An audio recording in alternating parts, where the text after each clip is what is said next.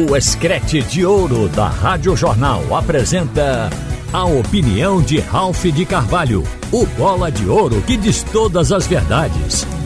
Ralph de Carvalho. Minha gente, motivada pelo caso Vinícius Júnior, vítima de racismo na Espanha, a CBF aqui no Brasil preparou ações neste final de semana para o futebol.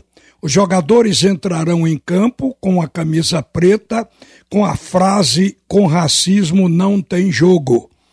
Essa frase também será estampada nas braçadeiras dos capitães. E a moeda usada para fazer o sorteio dos lados do campo, ela também será especial. E antes da bola rolar, os jogadores vão se ajoelhar em campo como forma de protesto. No estádio que tem telão, será exibido um vídeo produzido pela CBF com a participação de artistas dizendo a frase "com racismo não tem jogo". Esse movimento, ele precisa ser frequente, porque o racismo, a xenofobia são inconcebíveis e o ser humano tem que ser lembrado sempre que nós somos criaturas iguais criadas por Deus. O caso Vinícius Júnior, ele se repetia sem solução, jogo a jogo, e o atleta era insultado sempre até que o mundo reagiu. E esta reação do mundo, ela foi contundente aqui no Brasil. Os deputados federais, o Congresso Nacional, a ministra da Igualdade Social, o governo do país, através do Itamaraty, que é o Ministério das Relações Exteriores, cobraram da Espanha.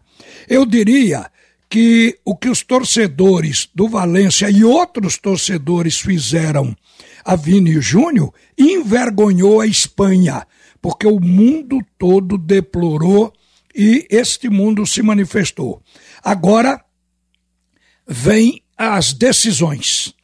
Por exemplo, a Federação Espanhola, esta semana, fechou um setor do estádio do Valência e multou o clube. Foram presos 4 torcedores que teriam pendurado um boneco de Vinícius Júnior enforcado em praça pública. Agora, a gente sabe que também foi anulado o cartão vermelho que o árbitro, na hora do jogo, aplicou à vítima, a Vinícius Júnior. E o VAR foi censurado pelo seu mau uso na partida Real Madrid e Valência. Olha, gente, isso já é fruto das reações. Pessoas e entidades precisam ser alertadas para acabar com essa discriminação.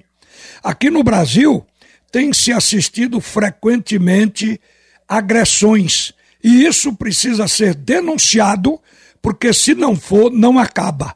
O esporte agora está cumprindo o seu papel ao denunciar homofobia por parte de muitos maus torcedores lá em Santa Catarina, por ocasião do jogo do esporte contra a equipe de Criciúma. E ali atrás do banco houve manifestações horríveis. O diretor de competições do Leão, Augusto Carreiras, disse que o esporte tem imagens claras do que aconteceu e que vai comunicar para que a CBF tome as providências que são necessárias para coibir esse tipo de comportamento. Eu acrescento aqui que no vídeo estão frases como "Brasil é sul, vocês são lixo, vão embora". Imagine que Jesus Cristo, quando esteve no mundo, exortou para que se tenha amor ao próximo. E a gente vê que é preciso uma lei federal para que se tenha no mínimo consideração ao próximo.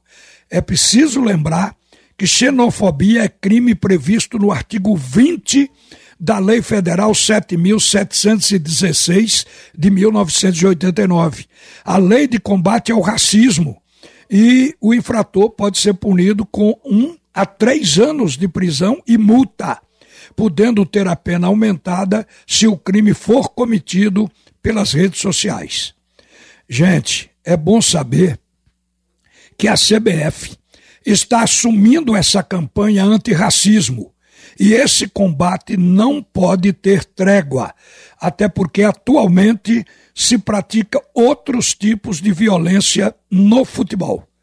Vejam que aqui em Pernambuco a gente tem assistido, mesmo sem haver o clássico, sem um jogo de dois times grandes, mas a gente assiste as torcidas se agredindo na rua.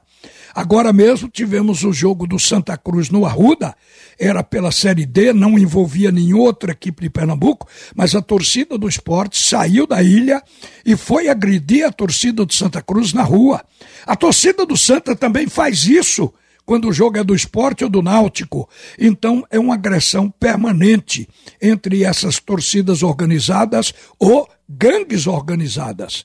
E a polícia tem trabalhado, mas ainda não extinguiu, não acabou com isso no futebol.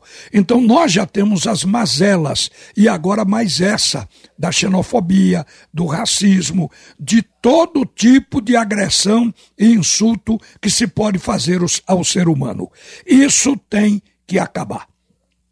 Outra coisa que está chamando a atenção é que a CBF, ou seja, o Superior de Justiça Desportiva, está anunciando o julgamento daqueles jogadores que foram apenados, pena preventiva, com 30 dias de suspensão por estarem indiciados naquele movimento de manipulação de resultado. Então, entre eles está o Igor Cariuso do Sport. E o julgamento está previsto para o dia 1º de junho. Eu fico pensando, como é que o STJD vai julgar atletas que participaram de manipulação de resultados sem ter certeza se eles são culpados?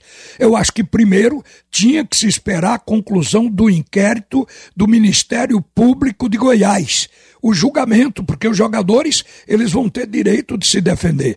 E muitas vezes pode-se achar todo o indício de que o cara é culpado e ele prova que é inocente. Então, se a CBF condenar um desses jogadores, como é que fica depois? Que pode chegar até a exclusão do futebol. Então eu acho que o julgamento da CBF deveria vir depois de se saber o julgamento da Justiça Comum, com esse caso levantado pelo Ministério Público de Goiás. Isso é apenas uma indagação e uma perplexidade ao mesmo tempo. Uma boa tarde, minha gente. Volta agora Haroldo Costa para comandar o assunto é futebol. Você ouviu a opinião de Ralph de Carvalho, o bola de ouro que diz todas as verdades.